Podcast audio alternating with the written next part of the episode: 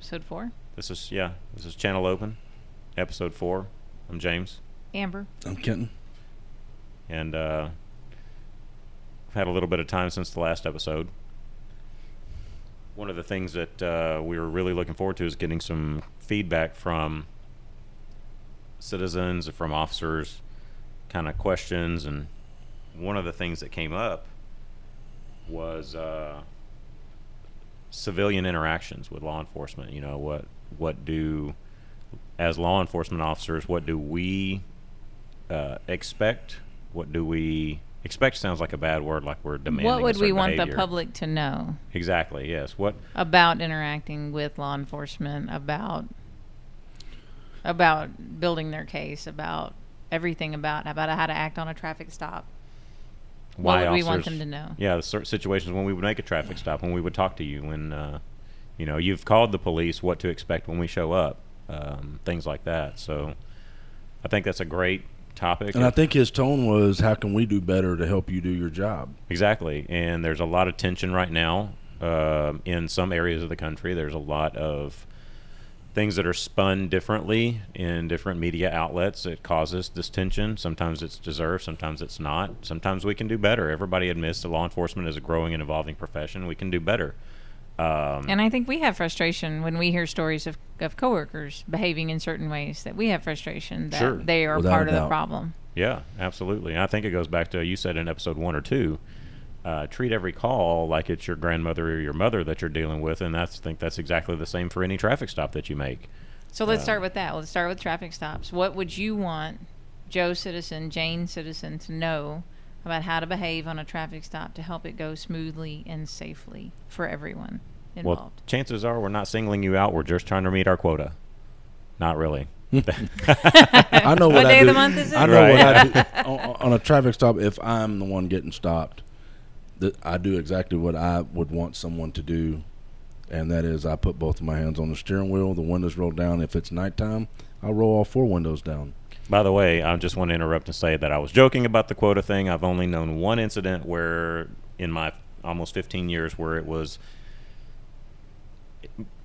could have been interpreted that somebody was trying to enforce a quota for an overtime gig, and uh, it was a productivity requirement, and that person was heavily uh, disciplined for that incident. So I'm, I'm here to tell you that I know of no actual incidents of Quotas are illegal. Where They're we illegal, We're and never we do given not quotas. practice them. Right. So it was a joke, but But somebody heard that and already recorded over it. Exactly. And it's on Institute right now. yeah. And we and we were making a joke about it too. So how the hell terrible are we? It's already been instituted.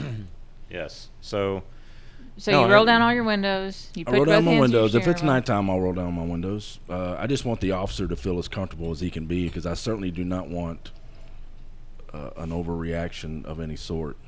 And there shouldn't be because my hands are on the steering wheel. But I also want him to know. Uh, in, in fact, it was a traffic stop that I'm talking about. Uh, I was going to a hunting, ran- hunting ranch. I had my father-in-law with me. He's retired HPD. I'm active sergeant at the sheriff's office, and we were out of county uh, and the truck was loaded down with guns. I mean, the whole back seat was guns. Um, that was his first questions. Are there any weapons? Um, he introduced himself. He sounded like he was nervous. I don't know why, because it wasn't like I was driving well over the speed limit, and I think I had a a tail light out on a trailer, which was the reason he stopped me. But when he walked up to the truck, it, he sounded very nervous, and it's it made me nervous. So I rolled all my windows down, turned the dome light on hmm uh, so he could see everyone in the vehicle. And he introduced himself and he said, Are there any weapons on board? I said, Absolutely, there's weapons on board, but we're A heading to a. You have two police officers in the truck, and we're headed to a hunting ranch. And he calmed down after that. Um, but it made me nervous to know he was already nervous. Could have been he was new. He may have, I think he was. Um, but my tone, I didn't overreact. I didn't reach for anything. Um I, he didn't know I was a police officer. I rolled my windows down. I turned the dome light on. My hands were on the steering wheel after that, you know, and uh, I spoke to him calmly, and uh, it all went well. I didn't get shot. How about that? Yeah. I think what I my frustration when I used to do traffic stops was you're supposed to pull over to the right. Yes. Don't stop in a moving lane of traffic. Um, Or the far left lane, if there is one on the freeway. far left lane. Uh, you're supposed to move to the right, and what would be appreciated is that you pull over far enough To have room. that I have room to approach your vehicle from either side, partially for my safety and for your safety, because if somebody looking at the blinky lights as they're driving past us is not totally focused on their their driving and they swerve, if you're sitting right on the fog line, you're at greater risk of being hit Yep. You and that becomes my concern as soon as I realize that you've stopped. Maybe you did pull over to the right, but you've stopped. Just and make you're, sure you're not in tall you're dead still, grass. Right. Yeah. Please don't stop in tall dead grass. But I think an experienced officer, I always, I may have had the infraction that I need to pull you over, and I'll wait until I see an area that I think is the safest place Exactly. for me to get you pulled over, and that's when I'm going to light you up. And it, it may not be necessarily right when I saw what you did Right. but I've waited until I've given you the opportunity of a parking lot or, you know, a nice big wide open shoulder where we're both going to be safe while we do this traffic stop. And even though you've planned all that out, they still don't do it. Right. And also, there's no honing beacon. Is it honing? Homing? Homing. Homing beacon around your house. So if I try to light you up and you live just two blocks away, do not continue on to your house. Yep. That was that's happened a few times. No, and don't feel like you have to stop in the lane of traffic or on the shoulder if there is a parking lot nearby. Please pull in the parking lot. We're not talking about two two quarters of or two three miles up the road. We're talking about like quarter mile up the road. You see there's a parking lot there. Pull off the road. And usually, like Amber says, we'll wait until there's an appropriate time and place where we can pull you over, and usually near a driveway or a parking lot to get us out of the roadway. We But want all the light we can have. Right. We want all the room we can and have. for your safety and mine, no, I'm going to audio and video record this traffic stop. So please pull into, if it's a parking lot, a place where I can pull up behind you without blocking major lanes of traffic, maybe in that shopping center, and I can conduct my traffic stop being directly behind you so that I can film for your safety and mine whatever's about to happen on this traffic stop. So, those things, if you're truly trying to make this interaction as peaceful as it can be, these are things that would help make my job easier um, so that there's no question nothing's off camera because I've had people in parking lots try to pull into a proper space. hmm And then for me to stay directly behind them, I'm now blocking The the major travel. travel lane through that shopping center. So, what are some of the uh, situations where you get pulled over um, and you didn't really do anything wrong as a civilian? You know, you're you're driving along, suddenly there's red and blue lights behind you, and you have no idea what's going on. Uh, well, first thing I guess I should say is you're probably breaking the law, traffic law, whether you know it or not. Right. Well, like my in, in my situation, I had a tail light out on my trailer and I didn't know it. Mm-hmm. And I Uh, did a lot of traffic stops when I was on patrol for those types of reasons. Wasn't my intent to to Cite cite, you them, for right. anything. It was my intent to make you aware because I know most people do not do a walk around on their vehicle before they go Right. grocery shopping. So if they had a tail light out or something like that, a brake light, then I'd you know pull them over, let them know. And I don't think I ever wrote a citation for that. No, uh, not unless it was like the third time you stopped them that week. Right. and you're, you're like, get this thing fixed, and they, you know. But uh, I would say, you know, one thing that I don't think that the community really realizes is that um, we communicate a lot with each other as law enforcement. So if a uh, Woodlands Mall has a burglary suspect that's driving around and it is a 1998 green Honda Accord with tinted windows, you can bet I'm going to find a reason to stop every green Honda Accord I can find. Probably every Honda Civic too, just because they may not have given the make or the model right. Uh, it won't be an unlawful stop, but if you didn't signal your turn, chances are I'm going to stop you just so I can see are you the people that we're looking for. And don't be alarmed if there's three other patrol cars behind the the initial patrol car. Yeah, because they'll show up for something like that. And I think what you you started to say was, what if you didn't do it? What if you didn't think you did anything worth being pulled over for? The other part of that is, if it's not just a tail light, if it is a moving violation, I'm I'm saying that you ran the stop sign or you were speeding or you failed to signal a little lane change or something like that, you are not going to do yourself any favors by arguing with me about it on the side of the road. No, because chances are, especially at the local level, chances are you're probably going to get a warning. And even at the state level, a lot of the times, you're not doing anything crazy. Uh, police know that not every stop requires a citation. Chances are you are, were probably on the path to a warning, and your mouth can talk yourself into a citation. Well, that's what I always told people: is there's very few things as a peace officer that you're required to do, and in in law enforcement, the key word in in the penal code or CCP or- Discretion. it the the key word is shall. Oh yeah, You- shall and may you may. shall do this and you you shall may. do that. If the uh, if the law says that a peace officer shall do blah blah blah, then we have to do that. In in law enforcement terms, shall equals absolutely you have to do this. If it says you may do this, then that's where discretion comes in, and that's where most of law enforcement is is discretion. If I pull you over, I don't necessarily have to give you a ticket, but your behavior can talk you into that ticket. Um, I Now, think a funny one I had a friend of mine. He's not in law enforcement anymore. Um, he was the guy that pulled him over. It was like a license plate light or something like that. And the guy was acting. The guy that got pulled over was acting like a total jerk. And he's like, "This is bullshit, and you cops just make up any reason to pull people over and harass people. So you got you got five minutes to write me this ticket, and I'm out of here. That's it." And so the deputy, fully intending just to let him know your your license plate light was out, went wrote the ticket, came back and said, "Okay, sir, here's the ticket you requested. I wrote it as quickly as I could. Um, I hope that we're within the five minute range." He said, "Whoa, whoa, whoa, whoa, whoa, what?" Well, I was just going to give you a warning, but you told me I had five minutes to write you this ticket, and so I wrote it as quickly as I can. See, police so I just need you to sign right here, right? Mhm. Yeah, we. I thought that was pretty awesome. Yeah, here's here's your ticket you requested, sir. Well, I justify that, especially when I was training people, or, or as a sergeant, you know, talking to deputies that were fresh out of training, is that sometimes people refer to that as POP. You know, you somebody got attitude with you, so pissed off the police, so I'm going to go write you a ticket because you made me mad. No, the purpose of law enforcement is to gain compliance with the law. And to gain compliance with the law, sometimes it means that you get a warning. Sometimes it means you get a ticket. And unfortunately, sometimes it means somebody gets killed. But our job is to get compliance with the law.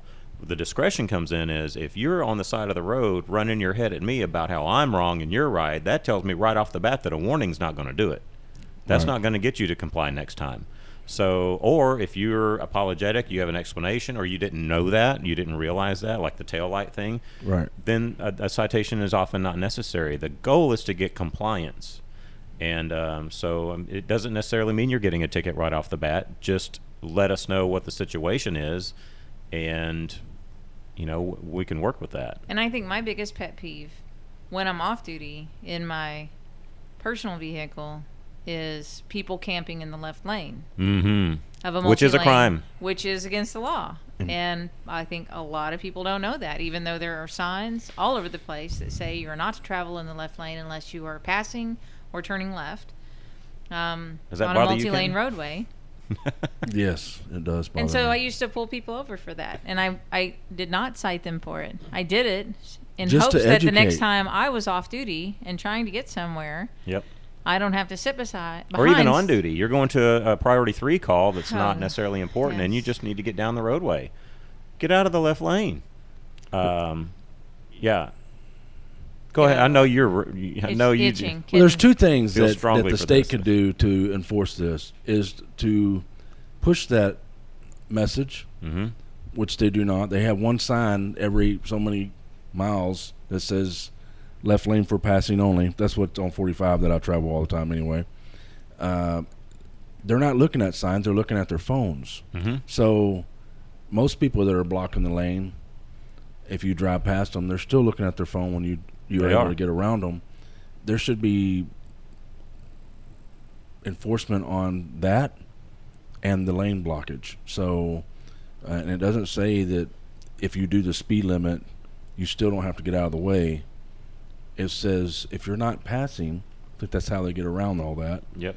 If you're not passing, move to the right. Or about to make an immediate left turn. But you know what I also noticed, and I'm not trying to offend anyone, a lot of millennials are not taught that. They're not taught that that is a very crucial situation in It is. traffic It is. building up. It is. and it creates problem. people driving erratically out of Absolutely. frustration and and all sorts of issues and I, yeah so the phone thing so i have an interesting i think it's interesting theory of how to enforce people using their phones while driving so i took a class a long time ago about distracted driving for law enforcement we're driving in these patrol cars there's all sorts of blind spots because of cages and all sorts of things we have a MDT or um, mobile, whatever. We have a computer. mobile data terminal, but laptop yeah. computer. we have a radio. We have all sorts of things going on in the car, and we are, as law enforcement, distracted by what all we have going on. What we're Not to mention the responding, camera shit hanging down off the responding to calls. Lots of blind spots. And one of the people in the class asked the instructor, um, so in states where they outlaw um, using a phone without, you know, Bluetooth or Right. without a headset for phone calls or texting or whatever, when they outlaw that, do fatality deaths go up or down?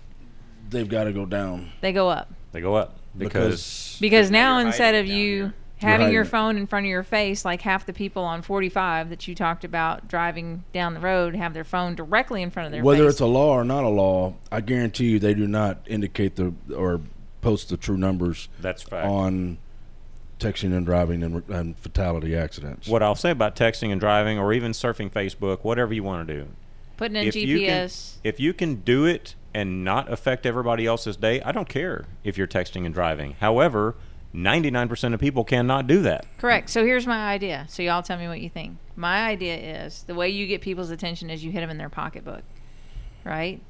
So for me, in a marked unit, to be able to pull you over playing on your phone is more difficult because as soon as you see the marked unit, you put your phone down, right?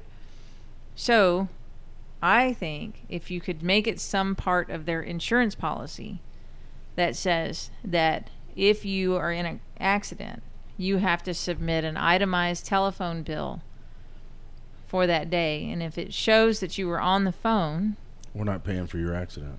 That's a Fourth Amendment issue. That's you can't do that. well, if you sign an agreement saying that I will surrender this, The best thing they'd be able to do is cancel your insurance. Where does it uh, go against the Fourth Amendment? We're talking about just a private entity, right? or if, if you if I go we're not talking about for pros- prosecution. No, no, no. I'm talking about if I go and sign up for for my my auto insurance policy, and they say we have a new we have a new thing. pr- private. That's Uh, fine. That, that's thought what I'm were ta- talking about prosecution. No, Okay. no, no. I'm talking about just for your insurance policy. Right. Yeah. So I sign my insurance policy, and my insurance company says, um, "We'll give you this deductible, or we'll give you this lower deductible If you agree, if to you provide your agree stuff. to submit an itemized phone record." Uh, and they put out something for the phone companies to know what they require, Mhm. so that it's very detailed.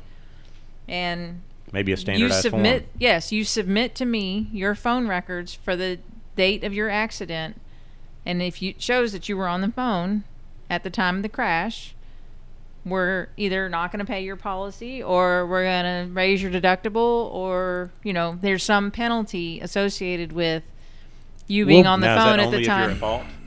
Only if you're found to be I, at fault. I don't think so Well, I can tell you this: that they are now, even if you're not at fault, that they will percentage that thing out. My daughter was in an accident, and they showed her like at 35, 40 percent at fault because we have a duty to pay attention and to take evasive action, is what the lady told me. really? And I said, so you're telling me that my daughter did everything correct on this particular accident? Everything else, every other accident was her fault. This time, she was at a red light and she started going, moving forward when the light turned red. The guy ran a red light and sideswiped her.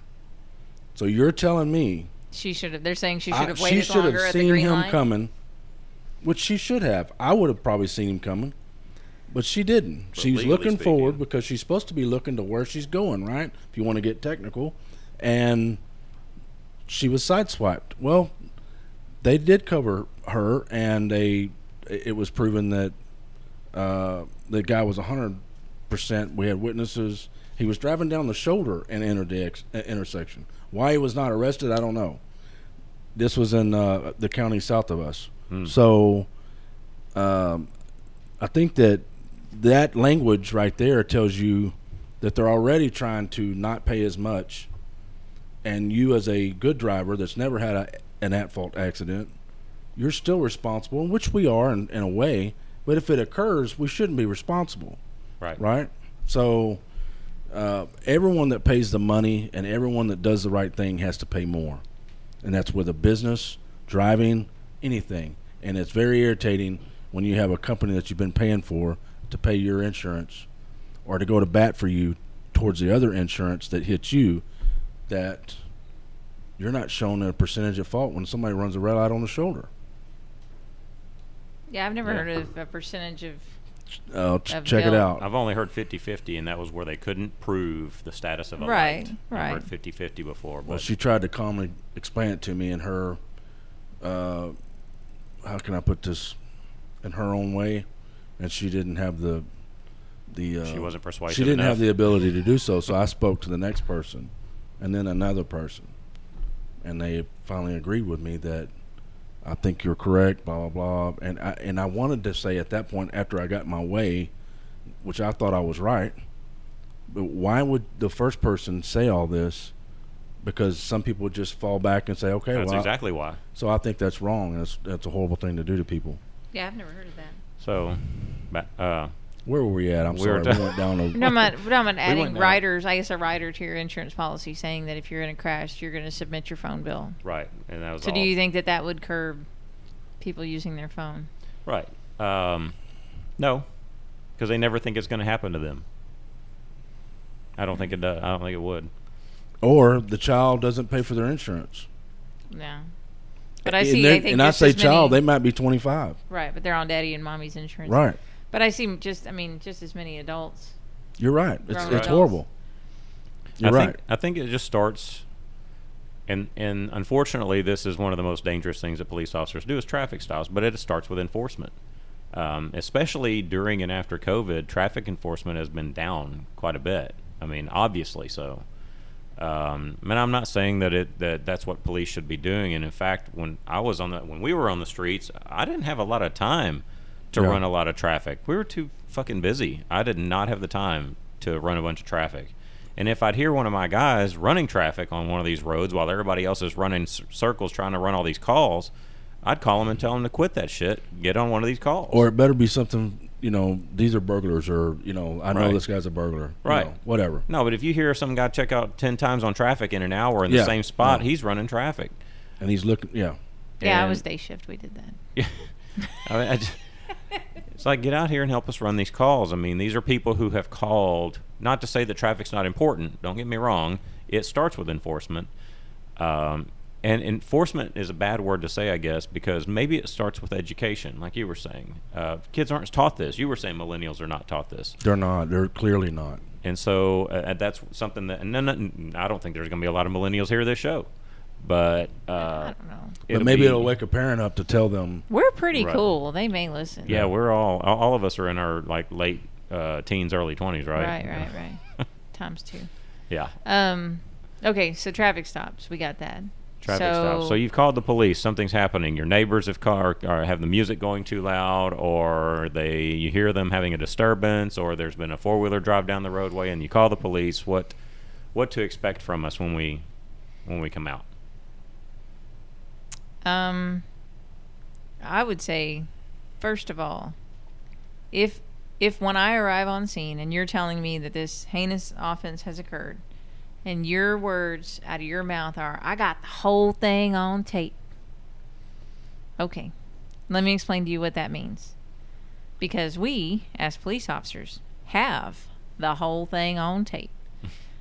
that means, and when I was in detectives, what we would do is as you approach the scene, I would say, "This is Detective So and So. Today is June first. It's about 4:27 p.m. it's already 120 degrees. Go ahead. 120 degrees. I'm going to meet with James and Kenton. We're going to discuss an incident that occurred, case number, blah, blah, blah, blah, blah.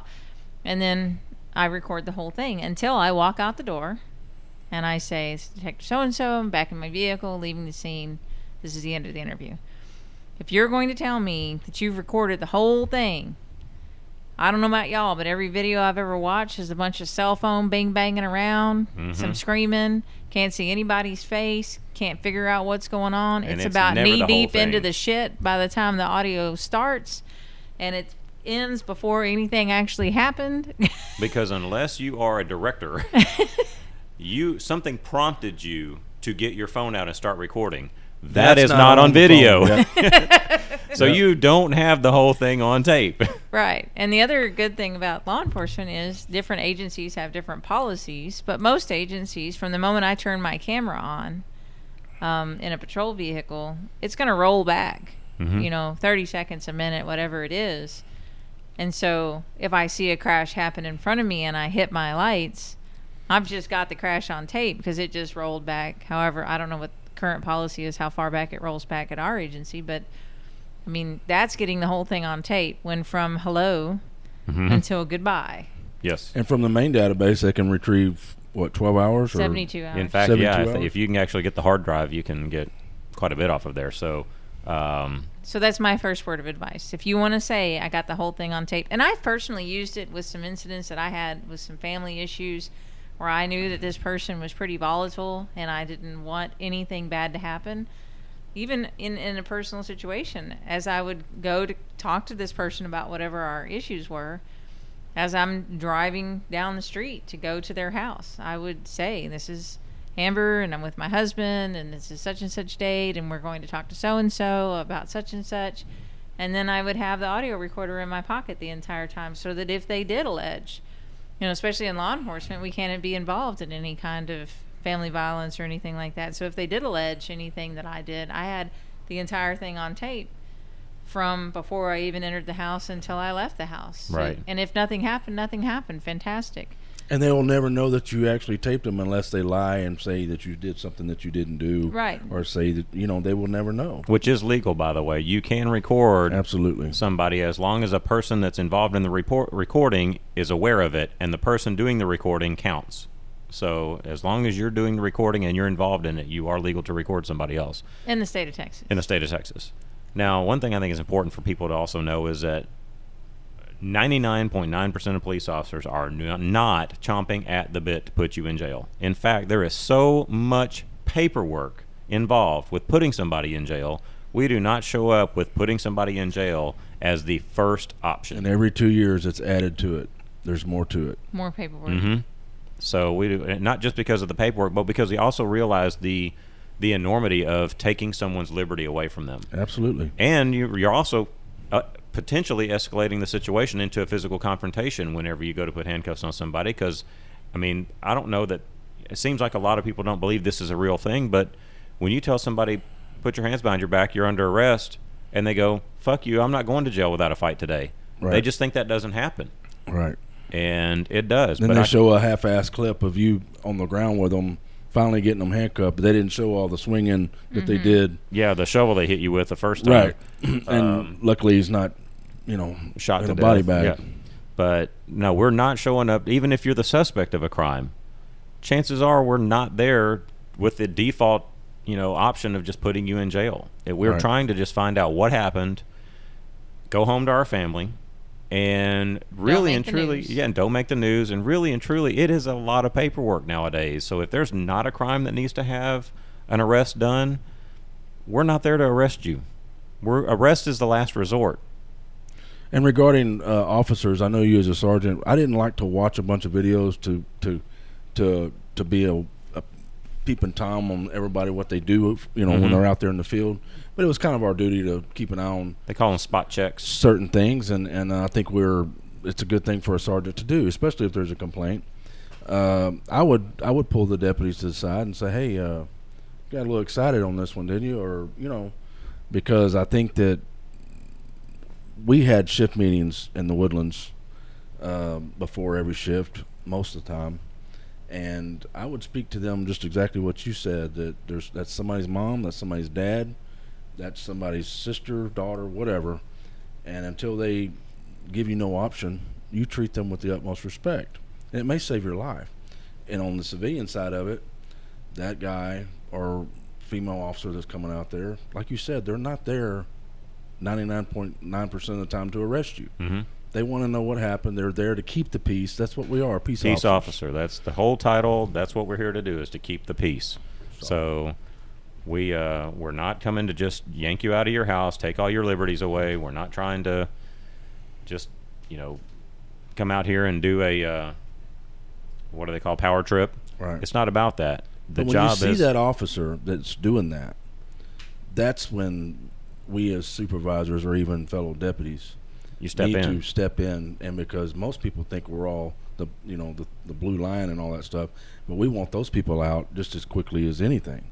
Uh, we don't want them out there because that may be my sister or my brother or my mom that's treated that way in another agency with the same caliber of officer, and it's very disturbing to see some of that. or or that guy, that same deal, the guy that they're dealing with that day, or girl. Sometimes girls are criminals too. That same person that they're dealing I with. I like that y'all feel that you need to include me in that. Uh, we try to include you as much as possible in the criminal discussion. I see that. uh, we- you know, it's a, it's it's not always. Uh, or what's important to remember is that that person may now carry forward that experience to Right. me next time, or somebody else that I care about in law enforcement, and now they're either going to shoot them, or shoot at them, or fight them, or give them a bunch of attitude Right. based off that previous encounter.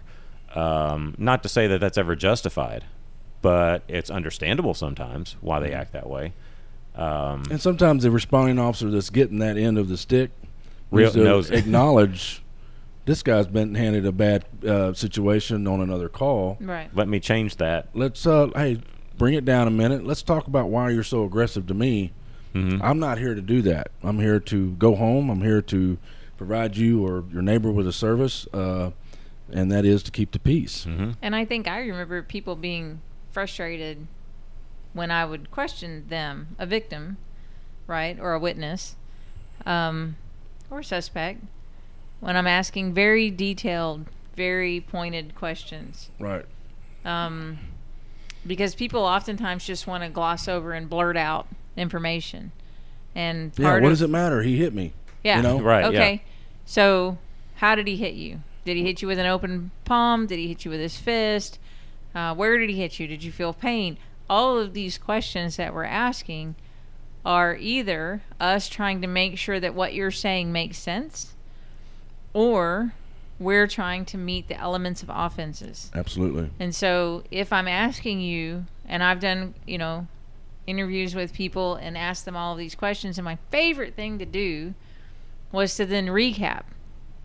When I knew, especially when I knew somebody was full of shit. Mm-hmm.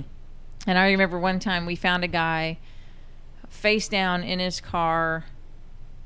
He had pulled into a, a bike path and kind of got stuck. He, he didn't hit anything, but he realized he couldn't go any further. And, and I He guess. just shut it down. That was it. and it. he just, yeah, shut it down. this is where I'm staying. This is it. That's where I'm at. And so I asked him a series of questions that went on for a while, and I said, "So let, so let me make sure." And so here comes my recap. This was this was the actual recap. Your mom recently had surgery on her eyeballs, and so does it. Your mom. This is really what he said to me through my series of specific questions. Your mom. I can't do it. I, that's funny. Go ahead. I'm sorry. Your mom, because you've experienced this same Yes, conversation. Yes. Okay, so your mom recently had surgery on her eyeballs and has to stay face down on the bed. the two of you got in an argument at 3 a.m. over nothing. You left the house. You went to your friend's house who cooked you a chicken dinner. She was yelling at him through the pillow, or They- it was an argument for no reason at 3 a.m. with his mom who had to stay face down on the pillow. He went to his friend's house. They cooked him a chicken dinner. He got salmonella poisoning from the chicken dinner. He threw up in his underwear. He took He took his underwear off and his shorts and put them in the back seat. He had a change of clothes because he's always prepared. He then went to Walmart and bought milk and popsicle sticks and was going to take them back to his mom's house, but he got tired and pulled over. the end. the end. What's not plausible about that? I just made total sense. first of all, how old is he to be living at home? And two, does He he, was have about a job? 20. Does he have to go to work the next day? about 23. I just I just love the explanation when you're full of shit and you think you're selling it really well to the officer mm-hmm. With all the details. with all of these details and I'm just like No, This is going to come as a shock to a lot of the people that are listening to this, but people lie to the police a lot. a lot. So but when sometimes it's fun it is sometimes fun because then you just get because to you get carry- stories like that. Yeah. You're like, okay, so at 3 a.m. y'all had an And argument that's over why nothing. You have to have the recap. It's fun. You have to hear it again, right? And, and that's why we ask Let, us so many make sure we understand each other. This is what you're saying happened. Do you remember that person um, on uh, 45 at the Shell station? yep. And it took us, would it take us about an hour and a half, two hours to identify that bitch? So I had that truck- lady. A citizen? You meant Citizen. citizen. And she was dead set that she was fixing to get out of this, but what she, She- didn't know and she was. If was I was a very committed person when it came to when I know you're lying to me, I'm going to find out who you are. And these are straight up criminals. They had all kinds of stuff that could only have been gotten. I'm gonna- I'm saying I'm generalizing here, but only could have been gotten out of a string of burglaries in It- their car. and if if it the vehicle they were driving did not normally possess pipe wrenches or uh, multiple credit cards from other people uh, Friends. and there was a car Friends, she- yeah. yeah so Aunts, and then uh, whatever wardrobe they had Face uh, masks, it was Purses horrible. galore. gloves, Yes, Yep. yes. And we could not. bolt cutters. She ca- she had a story for everything, and an I we never could identify, and we, finally, did. Well, How did we found a warrant on her? She had paperwork, release paperwork There in the go. car. Somewhere in the car kept was. We kept digging. what the dispatcher asked me, where are you at? no. You just said uh, what is she? I just remember you go um, one oh nine. I'll be out on a liar. you clear for her name, and date of birth, Finally found out who she was, and I don't and know. she had a warrant. she She, had a did warrant. have a warrant. Yes, and, and two and a half hours of sitting there, and I was going to be there till lunch next day. I you don't- bet. 'cause Dog with a knew bone. she was lying. Yeah. Dog Yep. with a bone. and uh, it's just nothing. You know, it, it, name and date of birth. Well, that's my. I don't know what my driver's license number is, but it's my name and this is my date of birth. Nope, nothing found. Well, I'm telling you, it's what it is. Oh, it might be under this name because of that, and it was just that shit over and over and over mm. again. Or I'm 48 years old and I've never had an ID or a driver's license. yeah, that too. and I was born here Yes. in Texas. Yeah, know? I can't remember what all it was, but we finally identified her. But Yep. the reason why we ask questions and the reason, and we don't want the, the public to be offended by these questions in any way, it's because these people are steady lying to us. Mm-hmm. We're trying to enforce the law, we're trying to keep the average citizen's property safe, and we're dealing day in and day out with people that will lie right to our face. And And so we just met you, so we don't know if you're lying to us or not. Exactly. So we ask questions in order to kind of gauge where you fall on that spectrum. When Does it- what you're saying make sense? Yeah, when it does make sense. so in sense. a family violence, and you tell me that for absolutely no reason, he just came up and hit you. And and even on so on family violence, so one or I called first. I, I, but I'm the one that called. Absolute favorite line any police officer's ever ever heard. Just because you call the police does not mean that you're the victim. It may mean you're manipulating the situation, Yep. and you're the actor. So I remember on family violences that I worked, I would ask what they were arguing about. And they would get really offended by that, as though I'm trying to become their friend and get into their business and all of that. And I would try to explain to people if you're mad at your husband because he's ordered yet another dumb thing off Amazon, that's a different argument than if he is screwing your sister, right? So I'm trying to gauge the intensity of the argument and and how things came about. And why Right. he hit you in the face with a bat. Right. right. That would be an Amazon that he just ordered on Amazon, versus cheating. premeditated. hmm Yep. So questions are not meant that I don't believe you. If I'm questioning you, it's not necessarily because I think you're a liar. Sometimes it's because I'm trying to make sure that what you're telling me makes sense and I'm meeting all of the elements of the offense. Because most people don't realize, wh- the way I used to explain it to people is criminal offenses have a mental culpability and an overt act. So a mental state of mind and then an actual physical action that was taken. So the way I used to take, tell people is if I see a pen sitting on a piece of paper on a tablet or something like that, and I pick it up, I think that's my pen. Oh, that's my pen. And I grab my pen and I go to leave with it. Have I committed theft? No. You had, uh, yeah. no, Mhm. because I am not intentionally, knowingly That's and right. You intentionally knowingly. depriving you of your property. property. Yeah, you didn't. I thought it was my pen. It was a genuine mistake. Right. I had a lady get really mad at me one time because I had a guy walk into her house on a Saturday afternoon. And she wanted me to put him under the jail. She's home cleaning house. This guy walks in her house. And he And she- immediately identified that it wasn't his and walked back out. Well, s- sort of. She screamed and he got scared and left. He was drunk. He mm. was legally blind and he lived next door. So he just accidentally went in the wrong house. And both houses, they were in one of those neighborhoods where both houses looked exactly the same. cutter, yeah. Yes. And whether or not it's true, he sure got a hell of a defense. he he was I think I mean I I I believe from talking to him that he had no idea he walked in the wrong house. Right. So she's mad at me that I'm not going to put him in jail, and I'm like, ma'am, he didn't knowingly and intentionally enter your residence. He thought he was going You into have his to house. be able to prosecute. Mm-hmm. Right. So so when I'm asking you all the questions, That's not meant for y'all. okay. Go ahead. Uh, when I'm asking all the questions, I have to meet the elements of the offense, which mean I have to meet um, what the overt act was and what was the the mental state. Did did this person? So what is it? Knowingly, intentionally, Uh, recklessly, or with criminal negligence. or was criminal negligence? Those are the four mental Uh, culpable states. Culpable mental states, yeah. Um, so when I'm asking the questions, I have to meet that, and then also will I, with like assault. Um, assault at minimum is unwanted contact, but then you get into Injury, Injury. pain, pain, Yeah. um, serious bodily injury, bodily injury, things like that. That all raises those levels. or deadly force. If you're getting into theft or criminal mischief or. Yeah. criminal, so it's my favorite criminal mischief story I had. Uh, boyfriend and girlfriend, grandchildren of the people that lived in the trailer were kicked out of the trailer, but wouldn't leave the property and moved into the tool shed. Stop.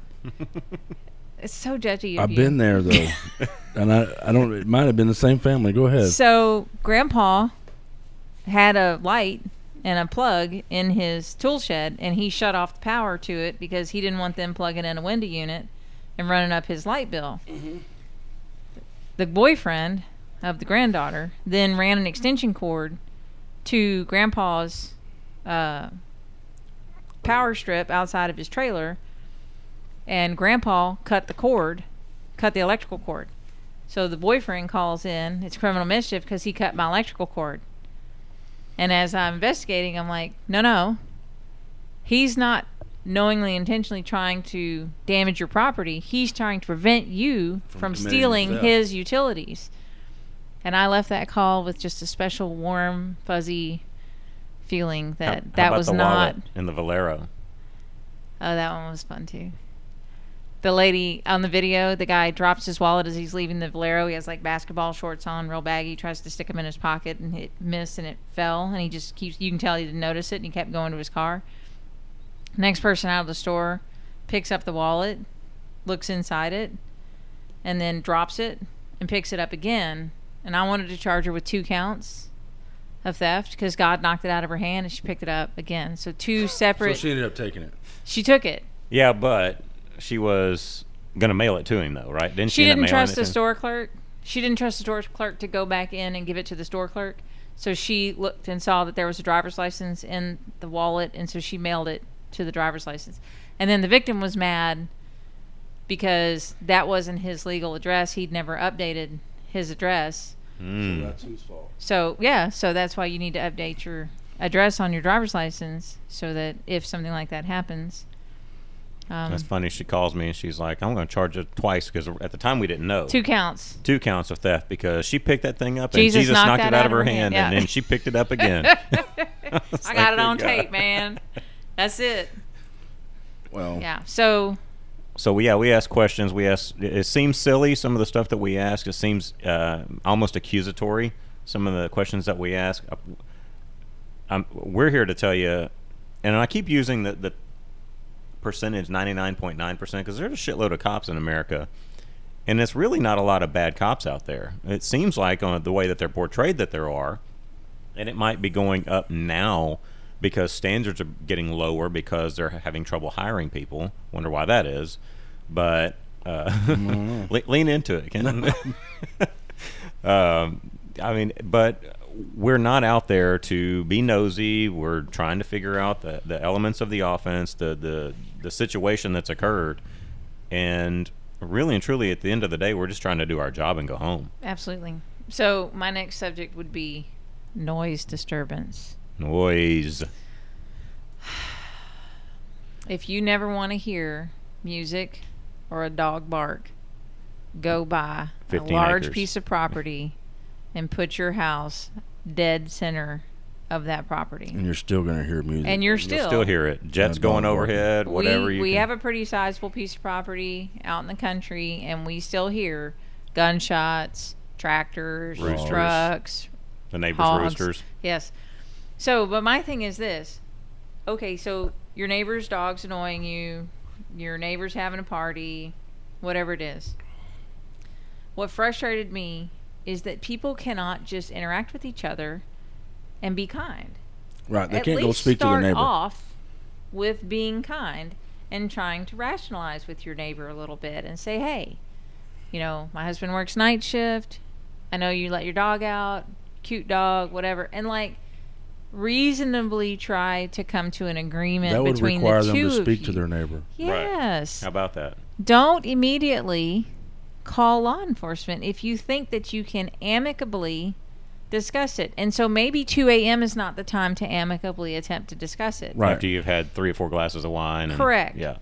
So maybe you have that one night, You and that's suffer the annoying. Sure. And then the next day, when everybody's sober and everybody's calm, you go to them and say, "Hey, You might have to wait till about 2 p.m. because they're probably going to sleep in. right." Now, but if they're at an least ass, yeah. Now, if they're an ass and they tell you, you know what, you know what for, then go then home. and the from next now time it on, happens, call the police. popo. Right. But, But, at, at least, least, make the eff- make the effort.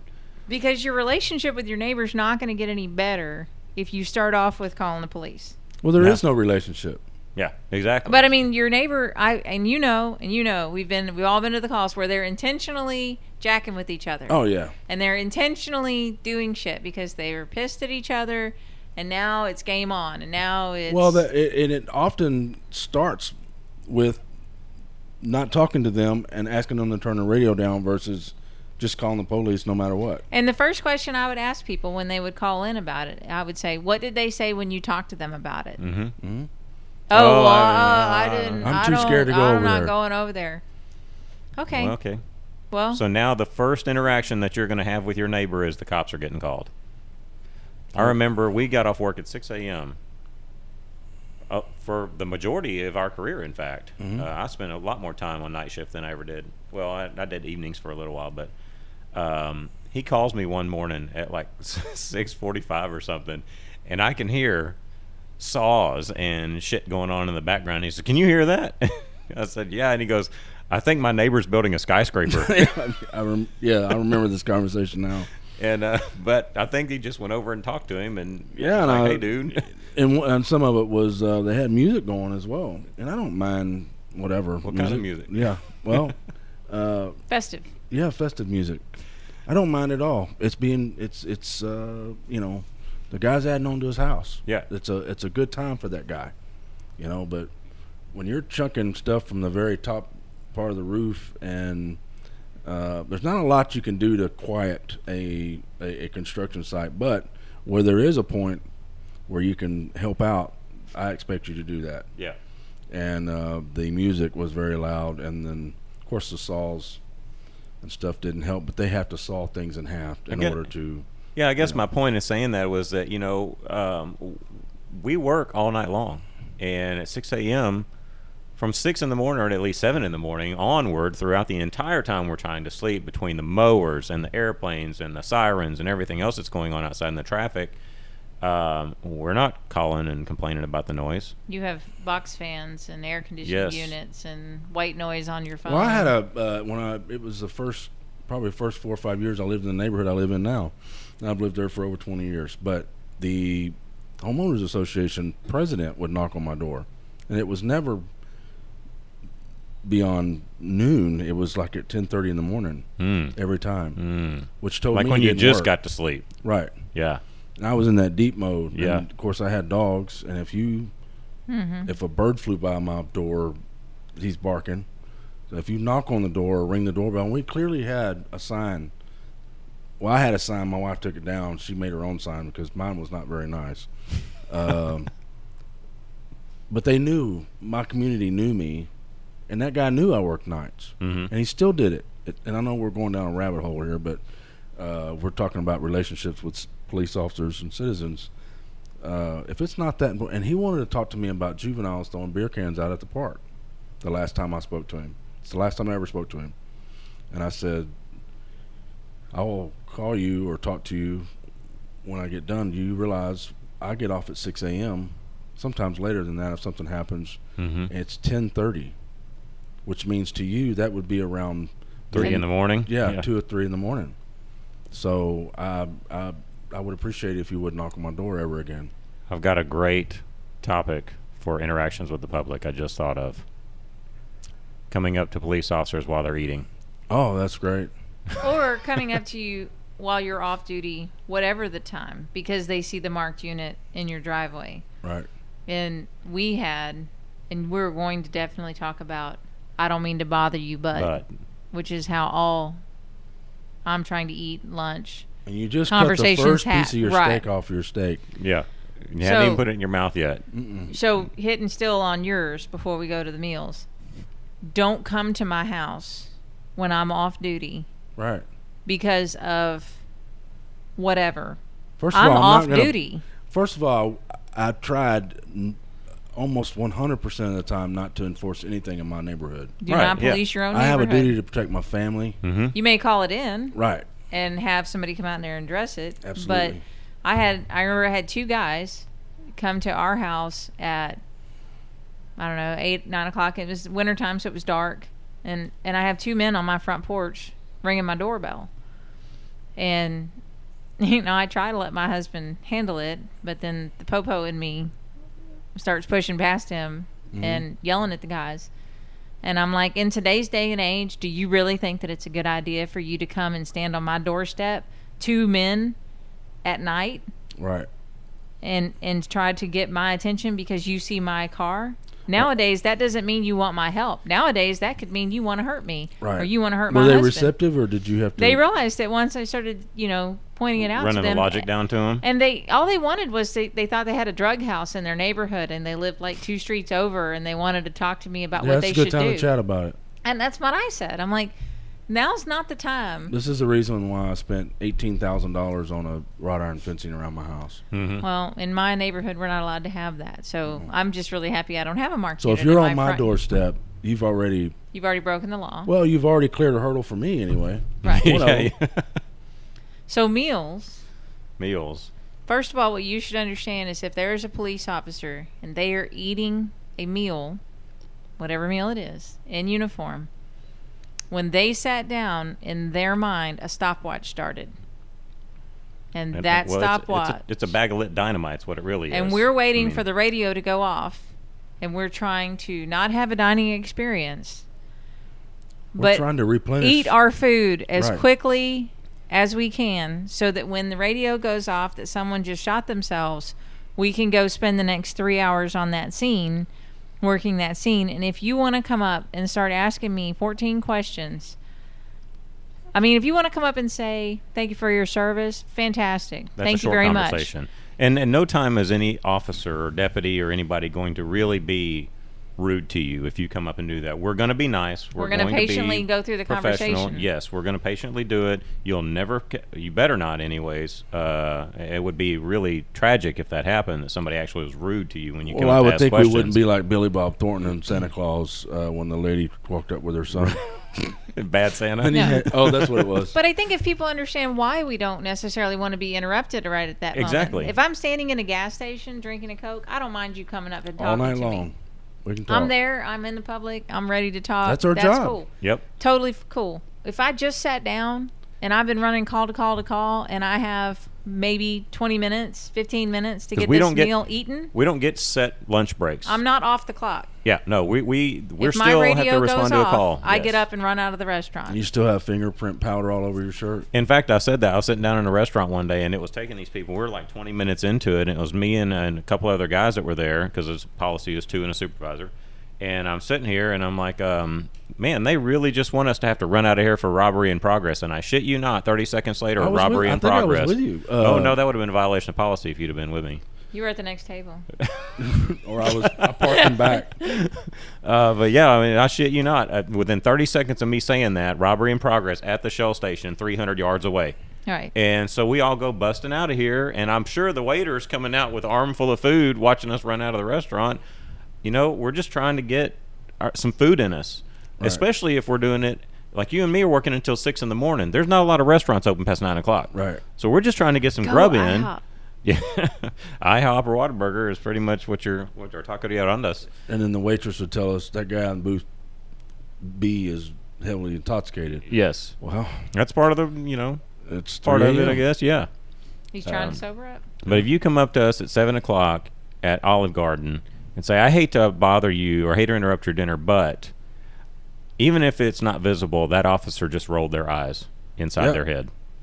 And um, now there have been times when I've done that and then really regretted it because it was a, a serious deal, Right.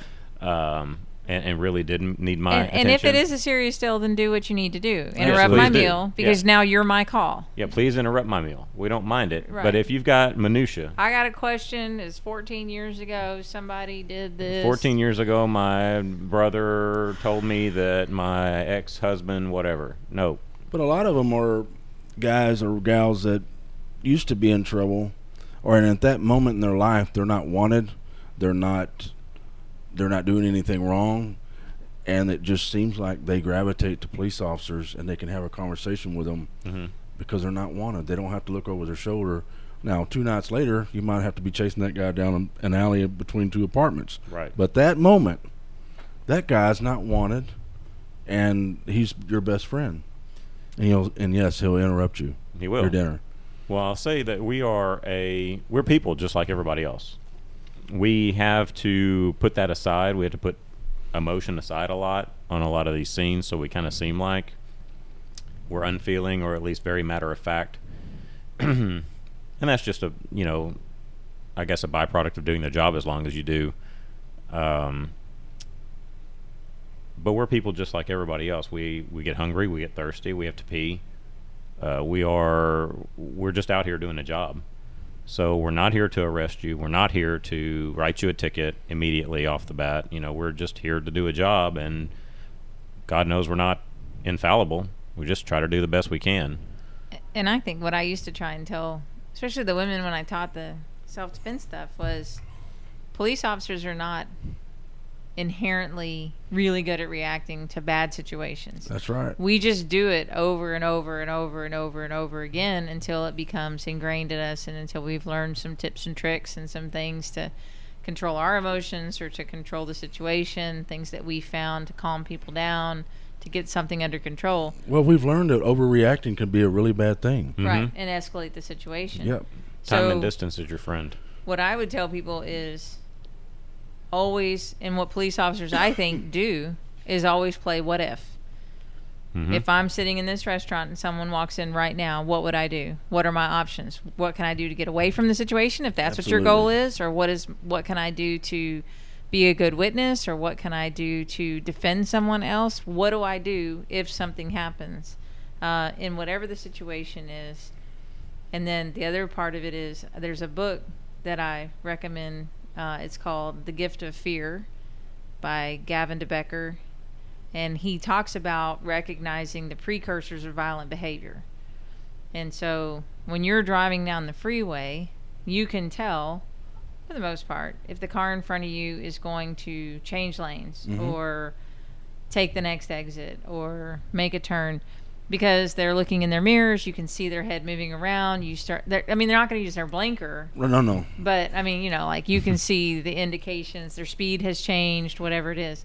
Same thing with criminals, with with violent situations. You can see, we see because of years of experience, the precursors of somebody's about to become violent, for the most part. Yep. So that book takes you through all sorts of different scenarios, um, and it's actually recommended by our academy. You get like training in service training hours if you take a test on the book. That it's that I think well thought of. But I, I just, I mean, it kind of grabs you right off the bat. Um, the first story in the book is a female in uh, like a in like a New York City setting, been running errands all day, has a bunch of bags, and she's going into her apartment, and it's an internal staircase, and there's a guy in there, and um, one of the bags breaks, and little cans of cat food roll around, and he starts helping gather it up, and he's being very friendly and very helpful and says i'll just i'll just help you carry these up to your apartment and then and then i'll go i promise. And she's no you know i have it i got it i don't need your help. And he you know kind of guilt her into letting him help her and then go upstairs and she's this is fine this is fine at the door. And he goes no you know open the door i'll Mm. set it on the counter and and then as soon as i set it on your counter i'll leave i'll leave i promise. And she's well you know uh, oh come on there's nothing wrong, wrong with letting a, uh, a pretty lady letting a man help her. You know just sort of guilt trip little comments like that. So he ends up raping her. And uh, she's laying in the bed. He gets up. He says i'm just going to go get a glass of water and then i'm going to leave i promise. And as he leaves the bedroom he turns on the stereo. So she knows something else is about to happen. Well, so he turns on the stereo and then he goes into the kitchen and she hears drawers opening. And she says, and, and, and this story is being told from the perspective of an interview that Gavin de Becker is doing with her about what happened and about how this came about and the warning signs. And she says, I don't know what came over me or what made me do it, but I gathered myself up in the in the sheet and I, I snuck out of the apartment. I went to a neighbor's house and I called for help. And he said, You do know why you did it. You just don't know how to articulate why you did it. Right. If the worst thing that was going to happen to you was the rape, why turn the stereo on? That's right. And if he's going to get a glass of water, who keeps cups in drawers? Right. No one. What are in drawers? Mhm. Knives. So you knew exactly why you did what you did. You just didn't recognize the precursors of that violent behavior until unfortunately something had already happened. But fortunately, you started to recognize them before the next bad thing happened and you got out of the situation. So I think that that is a really good lesson. And, and even for police officers, they say the thing that'll kill you the most dangerous time in a police officer's career is when you've been on duty for like 10 years Eight years. eight, to ten yeah. years that now you become very complacent and we know and we recognize but we sort of feel a little bit invincible and we feel like we've got this and i know how to handle each call. And now that's when that's when things get dangerous for you. So i don't know. It's a little bit cheesy maybe but i would recommend that No, book. and, Well- and it goes back to, and I hate to continue. I mean, we're getting it, and you know, a little further into this, but you know, if someone's offended by the way we tactically show up, or um, why is he doing this? Why is he doing that? And they almost think it's cheesy to do what he's doing, but that might be the call, Right. You know, Yeah. uh, that that where he's gonna kill the officer. And we're talking about this from our uh, lengthy experience. I mean, Right. we're we're not taking into account the two-year officer who may not have run that call before. So when he starts asking questions or interacting with you, and he might seem a little bit insecure or maybe a little bit unsure, Right. He may not have run that call yet. He might be waiting on somebody with 14 years experience who's on their way, and he's just trying to get everything, keep everything under control until he gets there. Right. So, um, it's a two-way street. I just I don't know. I guess the just very crude summary of it is you know give cops a break. For people give to- your fellow and give your citizens a citizen break. break. Yeah, if somebody needs help i remember getting a call about two coaches two soccer coaches called because a 14 year old boy was bleeding and ran by them and ran off into the woods and they called i said did Well, you did you go check on him? did you go check on him well no i didn't want to get involved Well, it's the same thing But as you're someone, involved. you're involved you called law enforcement someone why would you violently let a getting child beat up run by you or an officer getting beat up, and all they Don't do is sit there and it. film it Right. with their damn iPhone. You know, so i would say we all have a duty to do the right thing. And if you're afraid as a citizen of getting involved, there's legal insurance for you the same way there is for law enforcement. My husband has it. He's a civilian. So that if you do get involved, you do have hmm and and cops are not lawyers. So please do not walk up to cops and say, "Can I shoot someone if blah blah blah?" It's out of our hands when it goes that to the grand that jury. question I don't want any part of. And and and I'll even twist it and say this: as a peace officer, I never say in my brain, "Can I shoot this person?" I think, "Do I have to shoot this person? Is there anything I can do to de-escalate this situation, to get this under control?" To keep everybody safe without me necessarily having to kill them. Because if I can do that, I will. If I need to kill them, then I will and I've been in those situations and I was 100% locked sights ready to do it. But if I can figure out how to get this under control, let's do that. Right. Your mentality Sure. should not be can I shoot this person? Yeah, as and, and most officers' mentality is absolutely not. Can I? uh, and the citizens shouldn't be that way either. It would be should I? Well, do I have to? Most Yeah. people understand the violent situation that occurs when you fire a bullet from a weapon and it enters your torso or something like that. That is that is humanizing the situation to know that uh, that's pain, that's blood loss, that's uh, smells that you normally don't smell. Um, you know, it's it's a lot of things that we Sounds. are gonna yes, and that we're gonna try to avoid. Hopefully, every officer feels that way. You know. Well, I think we all know people who have had to kill somebody in the line of duty, and it has had, for some of them, really difficult, Mm-hmm. lingering effects of the trauma of the whole situation. I mean, some people maybe can compartmentalize it better than others, but it's a pretty traumatic event. Obviously, not only for the person who's shot, but for the officer who had to take the action, for the citizens that had to see the whole thing go down yeah. family members, friends, whoever was present when it happened. It's a pretty traumatic event. It's not like it is on TV. No matter what, those demons will come visit you. Yes. So we sure as hell are not looking to invite them. No. No. We're trying to And if you are inviting, you're in the wrong business. exactly.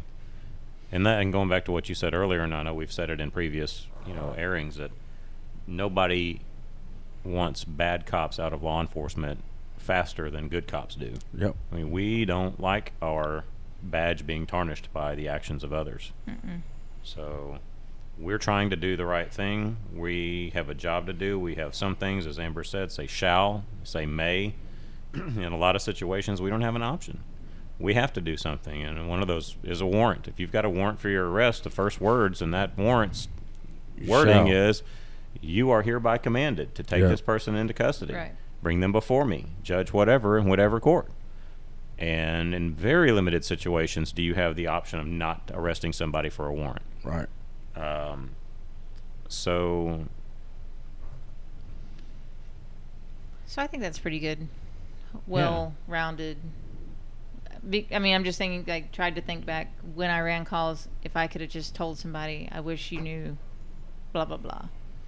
And, and if I, if you do ask for my advice, if you do get into a situation with somebody and I tell you, or somebody tells you, you need to get out of this situation, get out of it. Get away from it if you can. especially if it's the police, because they've probably seen that situation 300 times in the last year, and they know how it ends. Well, I know that I can tell this story that I told a woman at least twice that she's going to end up in a body bag, and that's exactly where she ended up. And I had to respond to that call. Happened to me too. And, And that's a difficult. it difficult was night. sad to, Mhm. to see it, and it was sad to know that she probably thought she had nowhere else to go.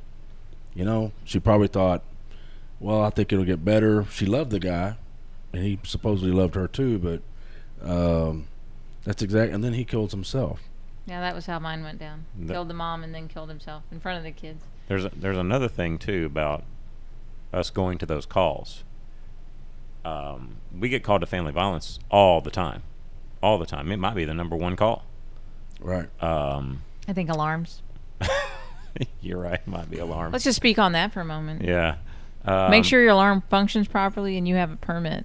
Yeah. And don't laugh and when you accidentally set it off and the police house. come yeah, out. and the numbers Right. are, and there's a contact number for you, so we can get a hold of you when your shit is broken into. But And when you see a deputy responding to your alarm call, do not laugh. Oops, my bad. Oh, we were just testing it. Yeah. it's- Um, the the thing to remember is police officers are not counselors. We're not psychiatrists. We're not licensed mental health. Although we play them on. TV. But when you call us out for a family violence situation, we're not your counselor. We're going to try to assess the situation, try to keep the peace. We're going to try to do what we can. But if you and your husband, you and your wife need counseling, go get it from a professional. I can't it- fix your 30 year marriage. Nope. In my call to your house at 9 o'clock on a Wednesday night. Y- in your 15 minutes of interaction with them? no, I can't fix it. And so if you feel if, if it's a constant ongoing thing, you need to seek out some professional help. The police are not the answer for you. Unless there's violence occurring. If you're in an argument with your husband or with your wife about something and you need the police and you think that we're coming out to be your counselor or that we're coming out with a magic act right stick where we wave a magic wand and, and they don't talk mean to you Man, if I anymore. could buy that, I would. I'm telling you that people are Damn. convinced that we have that. Amazon Prime. Come on. A lot of them will say, "Will you tell him this?" yeah, make him be nice to me. You know, he called me a this. Uh, hmm. I'm sure in the 80s and the 70s that might have worked, but certainly not nowadays. Well, in the '80s, um, they were handled much differently. I would- I would think. hmm They did have magic act right stick, but we don't carry those anymore. Yeah.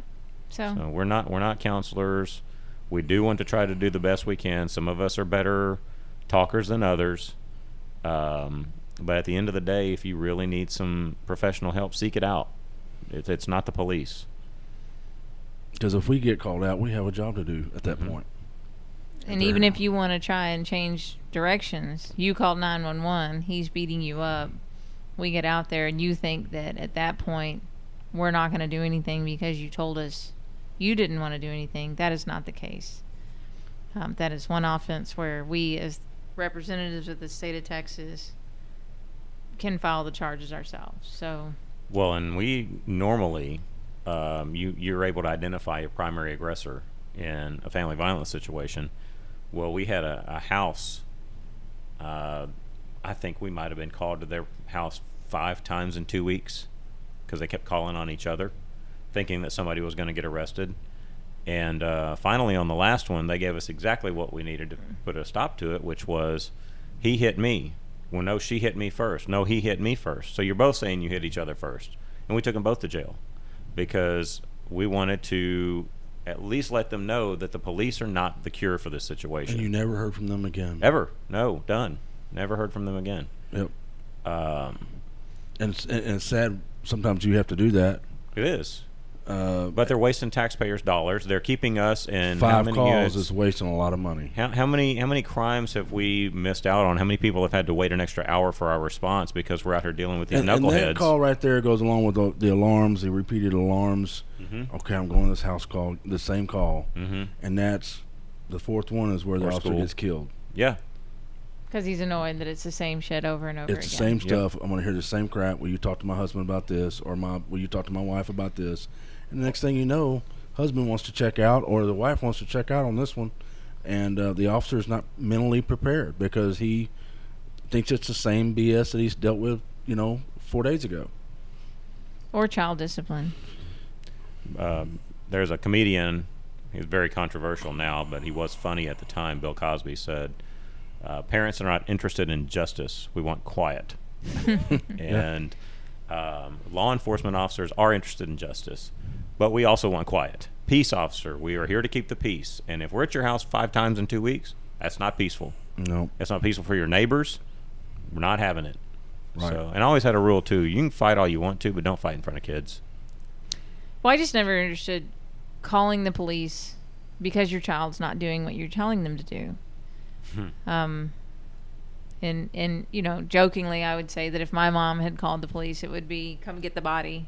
I had to kill her. I, Um, because I think that's how we were all raised. law enforcement enforcement was never at my house or my neighborhood. Mm-mm. No. Well, And- I grew up. and when I started and we and I saw that we had child discipline calls, I just don't I just didn't understand why these parents are not I'm with you. I was baffled. disciplining their kids.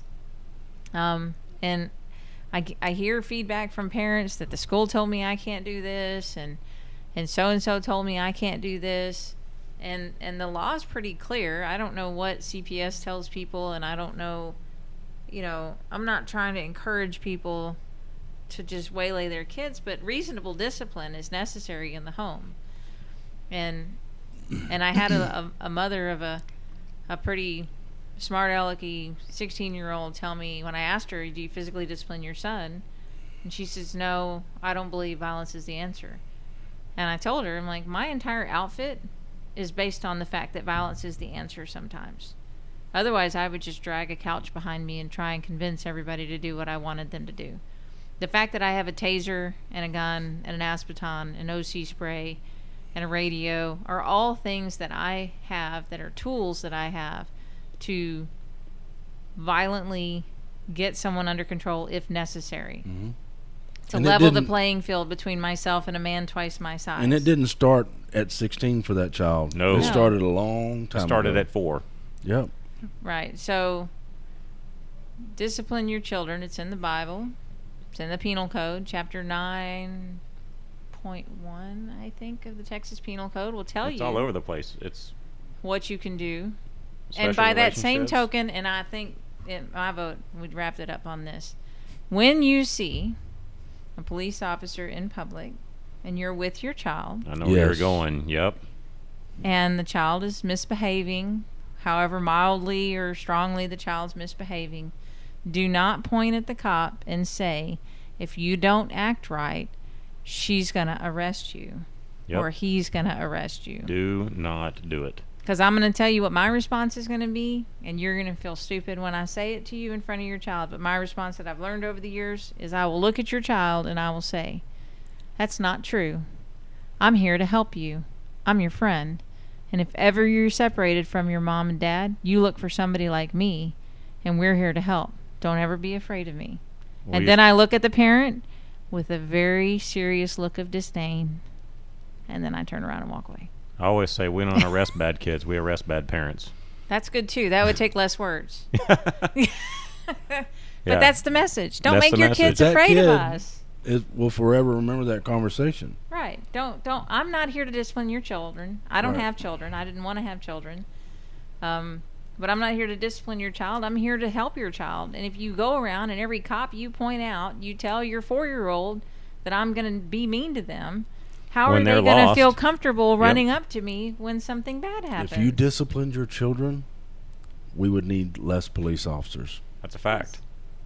I had a, a an inmate. Um, I had to take her to the bathroom from court one day, and she, like being a cut up, she shows me this tattoo on her on her butt, and it was two boxing gloves hanging down, and it said "Beat it like a champ." And I said, "Ma'am, had your parents done that, you wouldn't be here right now." True that, ma'am. True that.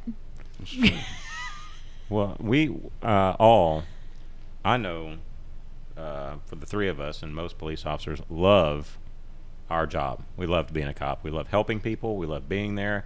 I liked talking to people. When someone would call up and want to talk to a sergeant about why something didn't happen the way they thought it should happen, I love those conversations you- as well. You know, education is how you bridge the gap between law enforcement and the public.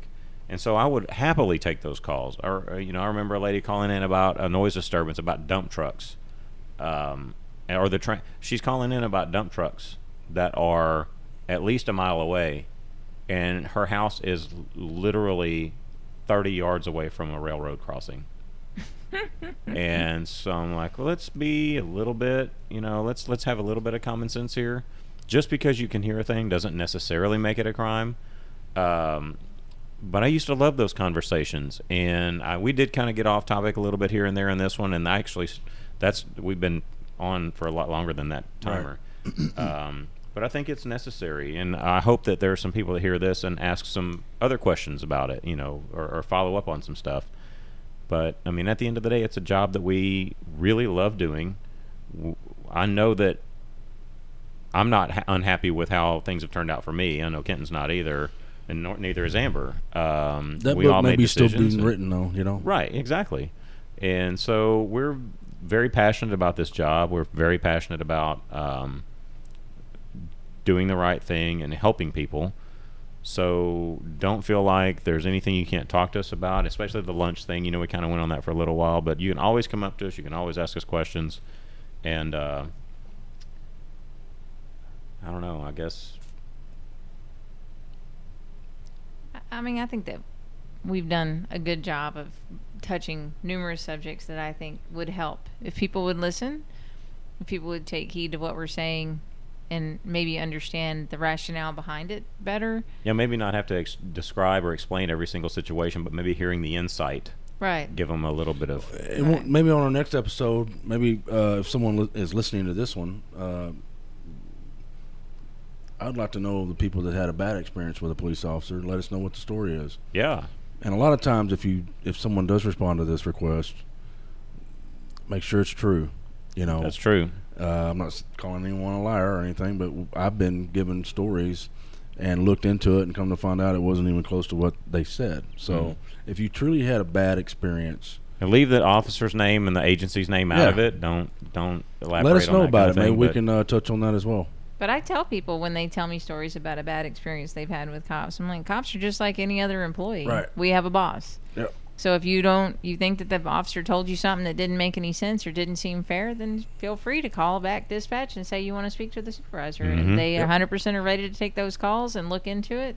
It may have been just a bad day. We have we have kids, we have husbands, we have wives. Um, you know, things can go bad for us too. Right. So cool. Well, we appreciate everybody listening to us again. Uh, we ran a little bit long, but uh, I think it was a good. I think it was a good talk. Yep. So, um, uh, I'm James, Amber. Kenton. and uh, we'll talk to you guys next time.